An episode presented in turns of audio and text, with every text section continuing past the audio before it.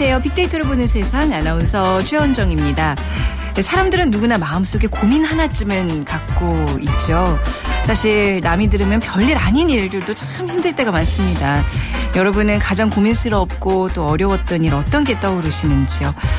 어, 생택지베리의 어리왕자에서는요 이렇게 말합니다. 세상에서 가장 어려운 일이 뭔지 아니? 음 글쎄요 돈 버는 일, 밥 먹는 일. 세상에서 가장 어려운 일은 사람이 사람의 마음을 얻는 일이란다. 사람마다 얼굴이 다르듯이 각양각색의 마음, 순간에도 수만 가지의 생각이 떠오르는 그 바람 같은 마음이 한 곳에 머무르게 하는 건 정말 어려운 거란다. 그래요. 살면서 이렇게 주변 사람의 마음을 얻는 게 어떤 일보다 쉽지 않은 것 같습니다. 자, 이게 좀 가깝다는 이유로 쉽게 사람들에게 짜증을 부린 적은 없는지 좀 오늘 생각해 보시고요. 주변의 소중한 인연들에게 감사하는 한 주 열어 보시기 바랍니다. 자, 오늘 빅데이터로 보는 세상 빅데이터 인사이트에서는요. KBS 일라디오 기획 내수를 살립시다. 여름 휴가는 국내로를 진행을 하겠습니다. 첫 시간으로 국내 여행의 트렌드 빅데이터로 분석해 보도록 하죠. 그리고 오늘 빅퀴즈 문제 드리면요. 최근 침체된 경제를 살리려는 노력들이 곳곳에서 펼쳐지고 있습니다. 국내 여행을 장려하는 기업과 단체들도 많아졌고요. 어, 또 몇몇 지역 자치 단체에서는요. 지역 경제를 살리기 위한 특별한 날을 만들었다고 합니다. 일주일에 한 번 바로 이날 구내식당의 문을 닫는 건데요. 이렇게 되면 자연스럽게 직원들의 발길이 닿는 곳은 인근의 식당이 됩니다. 자, 메르스 사태로 가라앉은 지역 상권을 살리기 위해 찾은 특별한 아이디어인데요. 서초구청을 시작으로 인근의 공공기관과 민간 기업도 뜻을 함께하면서 주변 상권에서 다시 활기가 돌기 시작했다고 합니다. 기업과 기관의 구내 식당을 닫는 날 무슨 날일까요? 1번 맛집의 날, 2번 생일날, 3번 금식의 날. 4번 외식의 날입니다. 1번 맛집의 날, 2번 생일, 3번 금식의 날, 4번 외식의 날 중에 고르셔서 자, 휴대전화 문자 메시지는 지역번호 없이 샵 9730, 샵 9730입니다. 짧은 글은 50원, 긴 글은 100원의 정보 이용료가 부과되고요. KBS 라디오 애플리케이션 콩을 이용하셔도 됩니다.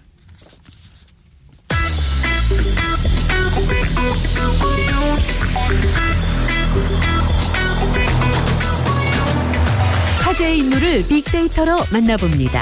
hot 이슈 big people 위키프레스 정영진 편집장이 분석해드립니다.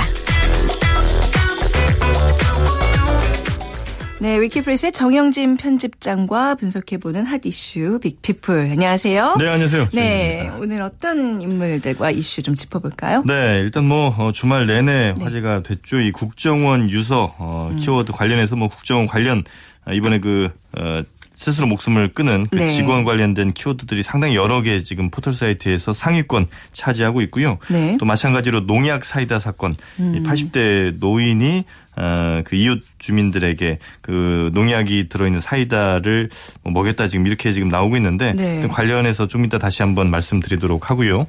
어, 다른 뭐 인기 키워드들을 살펴보면 강남 부자 엘리베이터라는 것도 있습니다. 뭐예요? 강남의 네. 어, 한 그 주상복합 건물에서 엘리베이터가 총 4개인데 네. 그중에 상가에는 한 개만 주고 나머지 3개를 주민들이 아. 이용을 했는데 네. 어, 나머지 엘리베이터를 아예 그냥 어, 이용을 못하도록 막아놨다고 해요. 네. 그러니까 그런 것들에 대해서 어, 과연 이 너무 좀 어, 강남 부자들이 음. 네. 어, 자신들만 생각하는 것 아니냐 아, 이제 이런 네. 얘기들이 좀 오가고 있고요. 그리고 가짜 주약도 있습니다. 가짜 쥐약이요? 예, 네. 아무런 효과 없는 불법 주약을 만들어서 네. 8억 원어치를 챙긴 업자들이 적발돼서 구속됐다는 어, 소식인데요. 오히려 쥐들이 먹으면 살이 찐다는 뭐 그런.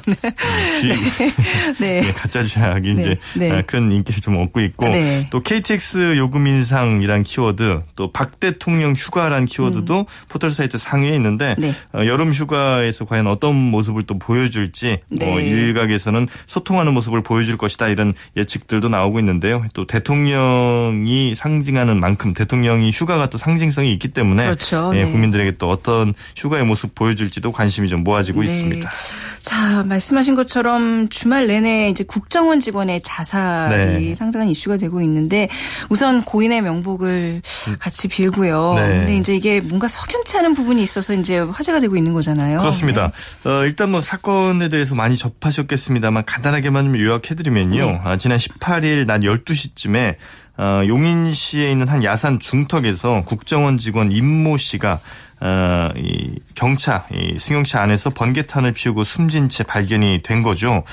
어, 이 국정원에 따르면 해당 직원이 이번 국정원 해킹 사태의 핵심 인물이라고 해요. 네. 직접 프로그램을 구입해서 운용을 했던 그런 인물이라고 하는데 어, 근데 이제 이번 사건과 관련해서 어, 조금 석연치 않은 부분이 많은 거죠. 그러니까 야당 측의 주장 그리고 이제 언론 보도 등에서 나오는 어, 의혹들을 좀 정리를 해보면 먼저 자살의 동기가 좀 석연치 않다. 네. 그러니까 어제 공개된 유서를 보더라도 이 임모 씨 같은 경우는 어, 내국인에 대한 사찰 전혀 없었다. 공개된 유서에. 네. 어, 이렇게 얘기를 했고, 그런가 하면 또 국정원장 등에게 뭐 죄송하다 또 감사하다 이런 말을 남기기도 했는데, 글쎄 뭐 잘못한 게 없는데 문제될 게 없는데 왜 그러면 그런 극단적 선택을 했느냐. 음. 네네. 어, 그리고 스스로 목숨을 끊는 시점에서 어, 해당 기관 장에게 감사하다는 메시지를 남기는 거이 좀 상식적이지 않다. 그러게요. 다 가족도 다 있으신 분인데. 네. 더군다나 어, 45세 남성인데 네. 어, 집 나간 지 5시간 만에 가족이 실종 신고를 냈다는 것도 그러니까 집에 예를 들어 유서가 좀 남아 있다면 몰라도 네.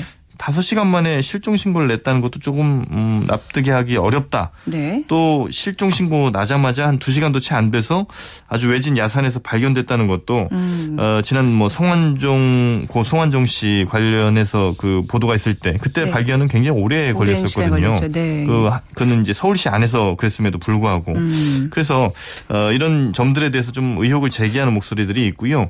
어, 또 여당에서는 오히려 이 야당의 무분별한 의혹 제기가 네. 결국 국정원 직원을 죽음까지 내몬 것 아니냐 이렇게 또 네. 강한 반격에 나서기도 했습니다. 네, 굉장히 정치적 쟁점이 되고 있는 그런 네. 상황인데 이 사건을 접한 국민들이 좀 많이 놀랐어요. 네. 주로 어떤 반응들이 주로 이루고 있나요? 일단은 그 크게 의문과 또 공개 이런 키워드로 좀 정리할 수 있을 것 같은데 네. 어, 지난 주말부터 오늘 아침까지 국정원 직원 그 자살과 관련해서 가치 판단에 들어간 음. 데이터 13만여 건 분석해 보니까요. 13만여 건이나 되나요? 네, 네네. 어, 의문, 의혹, 뭐 무섭다, 이상하다, 음. 뭔가 좀 부족하다, 아, 또 의심, 뭐 이유 없다, 네. 공개하다, 분석, 뭐 이런 등의 단어들이 감성 분석 20위권 내에 있는 단어들이었거든요. 그만큼 이번 사안을 바라보는 어, 온라인에서는 역시 뭐 좀 뭔가 석연치 않은 부분이 많다. 네. 아, 그리고 이걸 좀 공개를 어, 좀 해야 된다. 이제 이런 의견들이 많은 것 같고요. 어, 공감이 많았던 SNS 원문들 한두 개 솔- 살펴보면 어, 국정원이 간첩 조작했을 때 그거 들통나니까 조선족 공범이 자살을 시도했고. 자원 네. 외교 수사하니까 예, 성완종 전 회장이 죽고 네. 국정원 해킹이 들통나니까 국정원 직원이 사망하는 것 아니냐.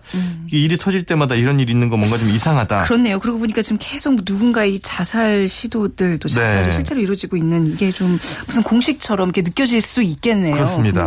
어, 또 진짜 국정원 직원이 자살했다면 이거 뉴스에 나올 일이 아닌 거 아니냐. 그러니까 네. 더구나 가족들이 국정원에 먼저 알리지 소방서에 알리는 것도 아닌 것 같다. 음. 어, 또 아무리 봐도 좀 이상하다는 점들도 좀 많았고요. 반면에 뭐 국정원 같은 조직에서 20년 일하는 사람이 조직에 위해를 가했다는 그 자책감이 들었을 때 심정을 너무 생각 못하는 것 아니냐. 음. 어, 고인의 어떤 죽음에 대해서 위로보다 의심부터 하는 사람들 도대체 어, 무슨 생각이냐 이제 이런 어, 반대 의견도 좀 있습니다. 네네. 이런 의견들이 이제 SNS상에서 공감을 많이 받는 의견들이었는데 에, 국정원이 지금 제기되고 있는 여러 의혹들에 대해서 네. 어, 확실하게 좀 밝힐 수 있는 것 까지는 좀 밝혀야 되지 않을까 그렇죠. 싶습니다. 안 그러는 이상 계속 소문이 또 소문을 낳고 이런 또 형국이 계속 이어질 텐데 말이죠. 좀 네. 걱정이 되네요. 자 그리고 또, 또 주말 내내 이제 많은 분들이 얘기했던 것 중에 하나가 이 살충제 사이다 사건이에요. 네. 이게 오늘 용의자로 지목된 할머니에 대한 영장 실질 심사가 열린다고 이제 계속 뉴스에 나오긴 하는데요. 그렇습니다. 이게 어떻게 된 일인가요? 이 경북 네. 네, 상주에서 이 이른바 사이다 농약 사건이 벌어진 거고 네. 이 에, 지금 용의자로 지목된 할머니와 함께 어, 사이다를 마신 어, 음. 할머니 여섯 명 중에 두 명이 어, 안타깝게 이제 숨졌고요. 네. 네 명은 굉장히 중태라고 하는데 그 사이다 안에서 이제 농약 성분이 발견이 됐고요. 네. 굉장히 이제 작은 마을입니다. 음. 총 42가구 86명이 살던 이 마을이 지금 웃음소리가 끊어질 정도라고 하는데 네. 이 할머니는 부정하고 있지만 경찰은 지금 이 할머니 어, 용의자로 지목된 할머니가 수상하다 이렇게 좀 보고 있거든요. 그러니까 혼자 이 사이다를 마시지 않은 점. 혼- 유일하게. 네. 네. 그리고 집에서 이 맹독성 살충제가 이제 발견이 됐고 네. 그 살충제 성분과 동일한 성분이 그 사이다에서 발견이 됐고요. 네. 그리고 이 할머니가 입고 있던 옷까지 그리고 사건 당일에 마을 회관 왔다 갈 때 탔던 전동 스쿠터에서 그 농약 성분이 검출이 됐고 네. 그리고 할머니 등이 쓰러졌는데 뭐 자는 줄 알았다고 진술을 했다는 것도 조금 음, 이상하다. 네. 어, 이런 등의 근거로 이제 구속영장을 신청을 한 건데 글쎄 마을 주민들도 도대체 왜 그랬는지 알 수가. 없다. 그러면. 경찰도 아직은 네. 그 동기 부분에 대해서는 좀 설득력 있게 내놓지는 못하고 있습니다. 80대시잖아요. 맞습니다. 고령의 할머니께서 그동안 이웃처럼 뭐 정말 가족처럼 지냈던 친구들일 텐데 네. 왜 그랬을까요? 본인도 굉장히 지금 극구 부인을 하고 있고요. 네. 자, 뭐 수사 결과가 이제 나오겠지만 아무튼 많은 사람들이 입에 오르내리고 있습니다. 네. 온라인에서 어떤 이야기가 나오고 있죠? 일단 뭐 그 SNS 쪽보다는 뉴스 댓글 쪽에 훨씬 더 많은 데이터들이 좀 나오고 있는데요. 네. 역시 뭐 많은 관심들이 모였던 그 어, 댓글들 좀 몇 개 살펴보면 네. 어, 집에 있는 농약이야 뭐 누가 갖다 놨을 수도 있다고 하지만 이게 할머니의 행동 조금 이상하지 않느냐 네. 왜 혼자 안 마시고 신고도 제대로 하지 않고 뭐 이런 점들 그리고 떳떳하고 억울하다면 거짓말 탐지기 조사를 좀 받아야 되는 것 아니냐 이거 네. 거부를 했거든요. 네, 거부하셨다고. 네, 그래서 이런 것도 좀 음, 얘기가 많이 나오고 있고요. 또 할머니 진술을 믿더라도 일단 현장에 제3자는 없는 것이니까 지금 밝혀야 될 거는 할머니가 저질렀냐보다는 왜 했느냐가 아니겠느냐 이제 이런 의견도 좀 있습니다. 네. 하여튼 뭐 대체로 그 박모 할머니에게 의심이 좀 몰리고는 있는데 국가수나 경찰에게 남겨진 숙제가 분명히 좀 있거든요. 뭐 음. 직접적인 증거를 찾는다든지 범행 동기에 대한 철저한 조사가 좀 필요해 보입니다. 네, 저 주말 내내 어찌 보면 희대 사건으로 남게 될 이 두 가지 사건 때문에 많은 분들이 좀 어림조했습니다. 오늘 정영지 편집장과 함께 두 사건 살펴봤습니다. 말씀 감사합니다. 네, 감사합니다. 자, 다시 한번 빅퀴즈 잠깐 문제를 내드리면요. 어, 자연스럽게 직원들의 발길을 인근의 식당으로 이어지게 하기 위해서 바로 이날 어, 구내 식당의 문을 닫는다고 합니다. 기관과 기업이 구내 식당을 닫는 날 이날은 무슨 날일까요? 1번 맛집의 날, 2번 생일, 3번 금식의 날, 4번 외식의 날 중에 고르셔서 또 여러분 그 주말에 또 어떤 일이 있으셨는지 또 여러분들의 이야기 함께 남겨주시면 감사하겠습니다. 지역번호 없이 샵 9730, 샵 9730입니다. 짧은 글은 50원, 긴 글은 100원의 정보 이용료가 부과되고요. 저희가 푸짐한 상품 마련해 놓겠습니다.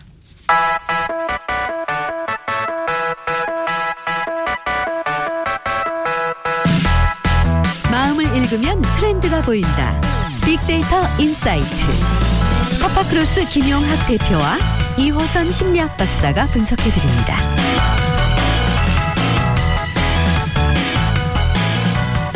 네, 타파크로스의 김영학 대표, 심리 전문가 이호선 교수 두 분 나오셨네요. 안녕하세요. 안녕하세요. 안녕하세요.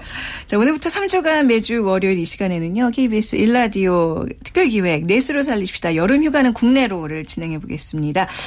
자, 여름 휴가 계획들 있으세요? 네, 늘상 세우죠. 네, 계획만. 연강, 연강, 세, 연강 계획 세울 때 제일 먼저 하는 그래요? 게 여름휴가죠. 근데 뭐 이번에 뭐 구체적으로 언제부터 언제까지 간다 뭐 이런 건 아직 못 세우셨나 봐요. 아직 표정 보니까. 예정입니다. 네, 요즘 너무 바쁘셔서. 근데 혹시 이, 이 교수님은? 아, 저 뭐 계획 세우기가 세계 1등이죠. 그래서 저희는 네. 이제 남들 다 가는 시기 지나고요. 네. 8월 중순 넘어서 아. 8월 말 아이들이 개학하기 일주일 전에 아, 네. 그때 이제 가기로 한 게 저희는 이제 그 막내가 중학생이고 큰애가 고등학생이라 그 시기 밖에는 고등학생들은 요새 그 방학 중에도 학교를 가거든요. 어. 예, 그래서 이제 너무 바쁘셔서 그분들이 네, 네. 그래서 이제 마지막 주간에 학교를 안 가더라고요. 그래서 네. 그때 아이들 스케줄 맞춰서 이제 가기로 했죠. 음, 다 이제 보면 아이들 스케줄 위주로 뭐 직장을 다니든 뭐 사업을 네. 하시든 다 그쪽으로 이제 맞춰서 가- 가게 되는 경향들이 있는 것 같아요. 저도 이제 아이 학원 같은 거 이제 없는 네. 주를 골라서 다 다음 주에 국내로 갑니다. 지금 네. 이제 국내로 가자는 게올 여름에 그 많은 사람들이 얘기하는 이제 그 계획들인데 그게 뭐 아무래도 이제 최근에 메르스 때문에 그- 그 내수 경제가 좀 안 좋기 때문에 이렇게 주장하는 것들이죠. 네. 예, 그렇습니다. 오늘로서 메르스 확진자가 15일째 발생하지 않아서 네. 이제 뭐 확연히 진정 국면에 들어갔다고 볼 수가 있는데요. 이 메르스라는 괴물이 핥히고 간 상처가 음. 사실 너무 네. 큽니다. 내소를 살리기 위해서는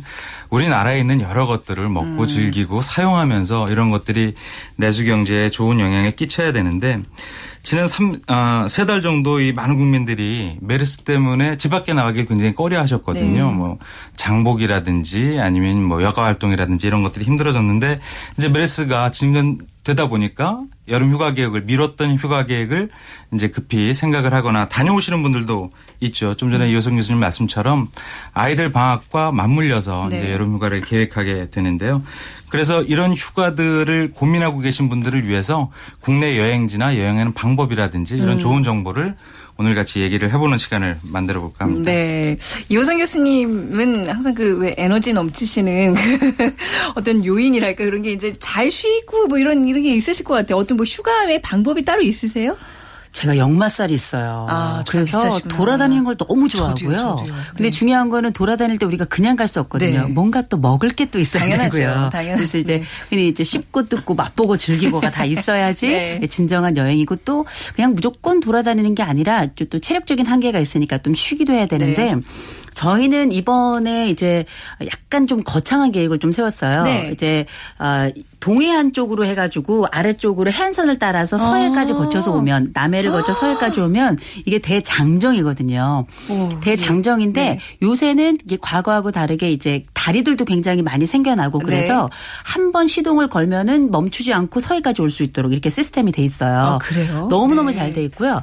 특별히 저희는 올해 이제 육지도에 일단 한번 좀 들러보자 이런 이제 결정을 먼저 내렸어요. 육지도는 어디에 있나요? 육지도가 통영에서 배를 타고 한 시간을 가요. 아. 근데 쾌속선이라서 멀미 없어요. 네네. 네, 멀미 없고 거기 가면 또 저의 경우에는 거기 또 또 친한 분이 있어가지고 네. 거기서 이제 덕이모라고 이제 그분이 하는 치킨집이 있어요.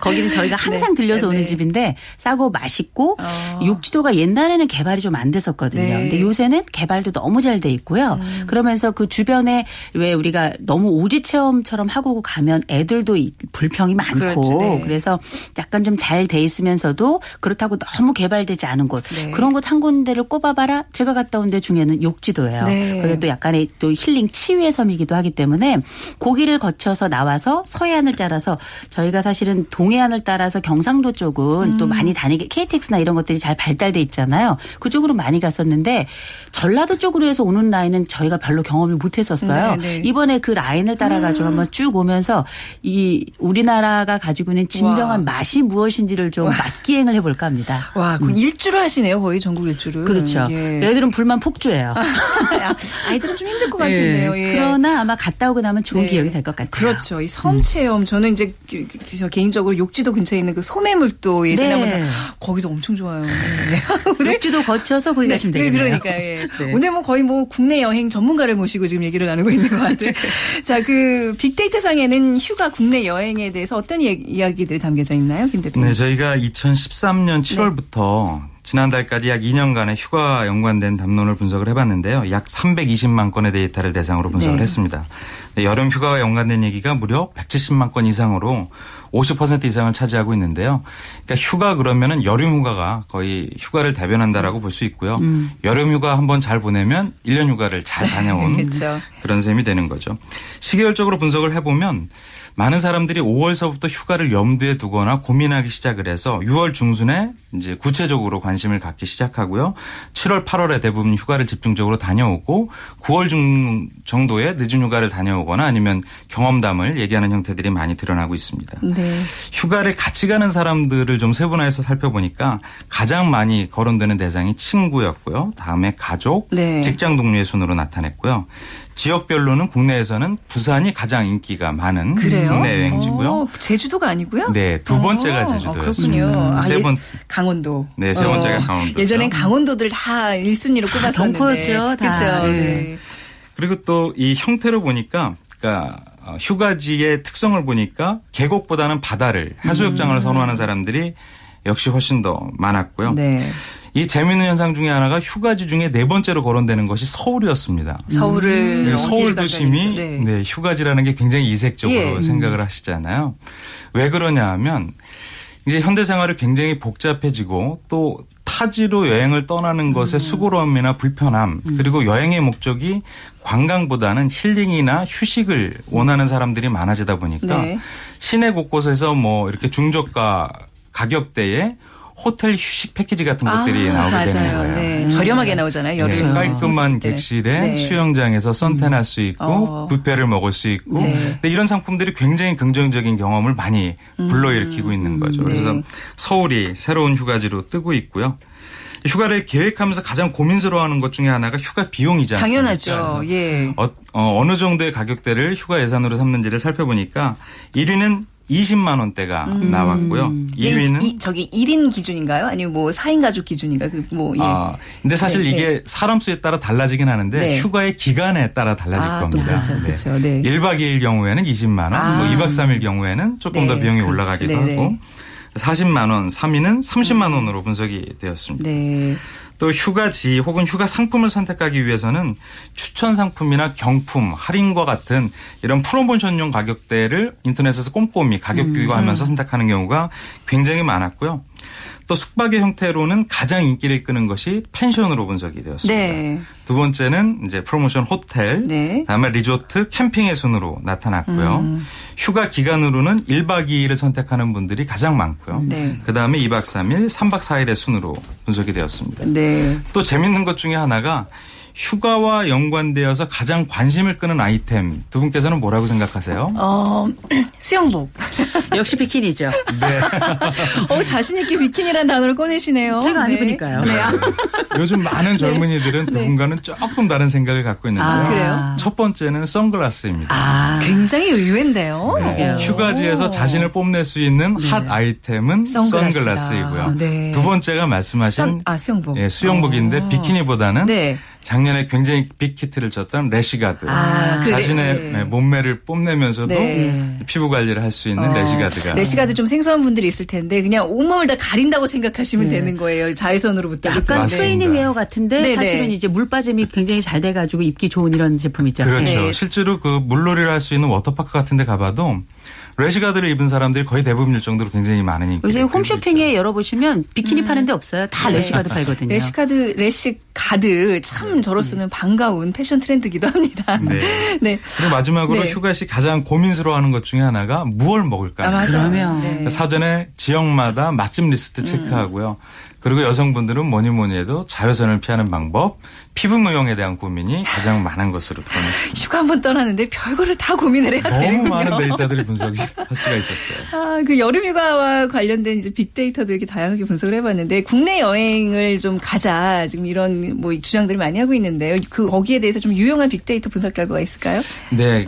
가장 크게 바뀌는 것이 여행의 트렌드다라고 볼 수가 있는데요. 네. 좀 전에 말씀드렸던 것처럼 많은 분들이 여행을 특별한 행사, 즉 음. 이벤트로 생각을 하는 것이 아니라 언제든지 자신의 일상을 충족시키거나 음. 보완해주기 위해서 일상의 한 부분으로 여행을 소비하고 있다는 것이 가장 큰 트렌드고요. 네. 예전에는 패키지 상품이라든지 정형화되어 있는 코스를 이용했다면 이제는 자신이 원하는 여행 목적에 맞춰서 네. 소비자들 스스로 여행을 기획하거나 계획한다는 것이죠. 네. 그래서 자신이 어떤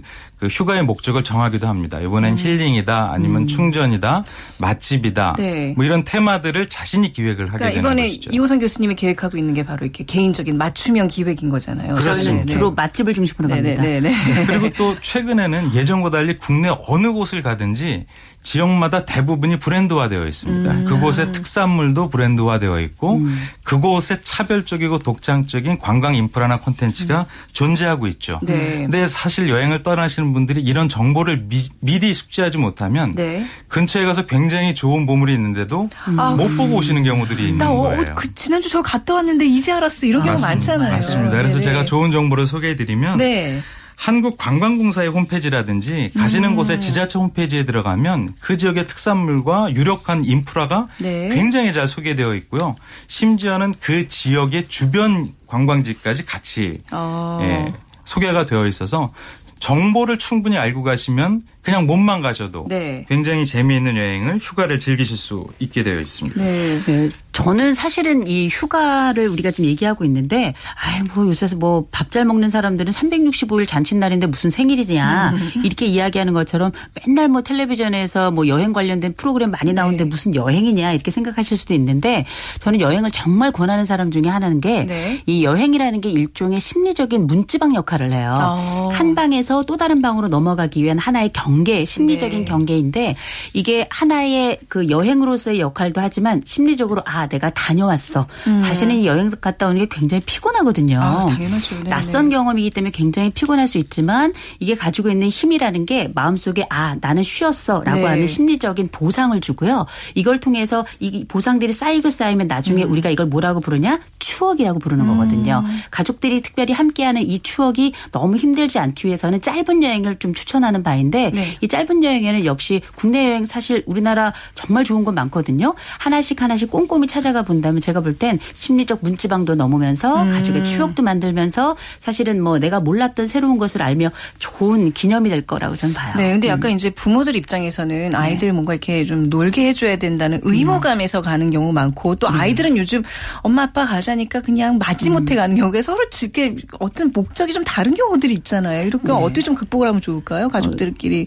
그 사실은 조금 네. 아이들이 커서 네. 여행 가자 그러면 아이들이 다녀오세요 이렇게 얘기하잖아요. 네. 그러면 이 아이들을 데리고 간다는 게 수월한 일은 아닌데 네. 적어도 아이들이 우리 가족이 함께하는 프로그램에 참여하자라는데 음. 네. 에, 반대할 만한 뭐 여지는 사실 많지 않아요. 그래서 음. 사실 어떤 식으로든 좋은 프로그램을 하나 만들고 음. 그 다음에 아까 우리 김 대표님 말씀하신 것처럼 어느 곳에 무엇이 있는지를 정확히 알고 네. 그걸 가지고 목적을 하나를 가지고 간다면 네. 아이들도 아 갔더니 이게 있더라 또 음. 가서 얻는 즐거움은 가기 전에 가지고 있던 불만을 넘어서는 경우가 많아요. 네. 일단 함께하는 경험이 싫던 좋던 가족으로서는 좋은 추억이기 때문에 네. 일단 함께하는 시간을 많이 갖기를 저는 권합니다. 네. 그것도 이제 국내 여행을 가자라는 거에 이제 초점이 맞춰져 있는데 국내 여행을 어떻게 좀 우리가 관심을 어떻게 좀 돌리면 좋을까요? 사실 좀 외국으로 가는 어떤 로망 같은 것들이 있잖아요. 그렇습니다. 네, 네. 지금 말씀하신 것처럼 네. 해외 여행은 네.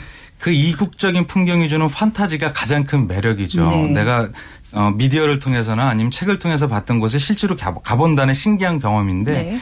국내가 그런 신기한 경험이 훨씬 더 많다는 거를 알고 계시면 되는 음. 네. 것이죠. 제가 몇 가지 사례를 비교해서 한번 설명을 드리면 네.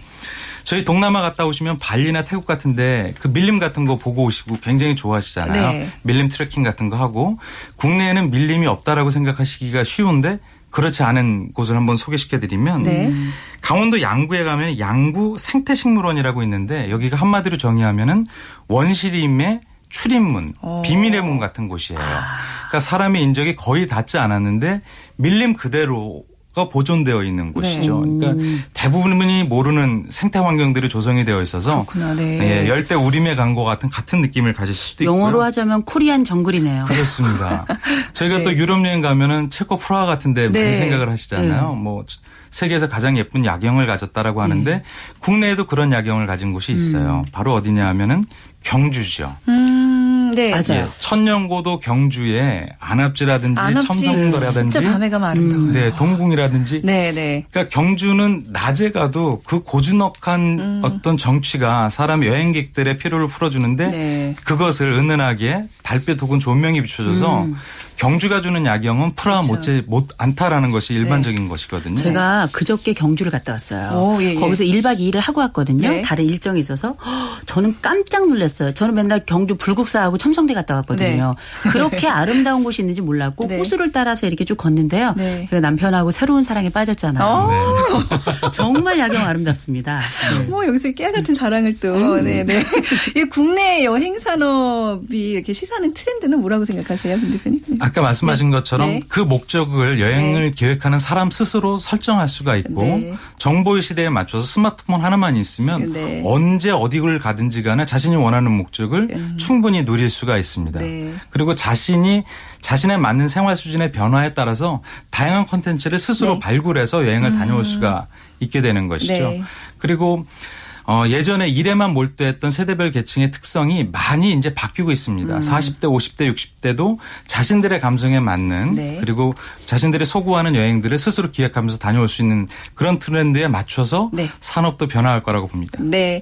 자, KBS 일라디오 기획 내수로 살리시다. 여름 휴가는 국내로 오늘 타파크로스의 김영학 대표와 성실사이버대학교 기독교 상담복지학과의 이호선 교수와 함께했습니다. 두 분 감사합니다. 고맙습니다. 네. 자, 오늘 빅퀴즈 공공기관이나 기업의 구내 식당의 문을 닫는 날 바로 외식의 날입니다. 5206님, 네, 개인 택시 하시는 분이신데요. 오늘 우리 가족 외식해야 되겠습니다. 하시면서 글 남겨주셨어요. 저희가 백화점 상품권 드리도록 하겠습니다. 그리고 빅데이터로 보는 세상 내일 오전 11시 10분에 다시 찾아뵙겠습니다. 고맙습니다.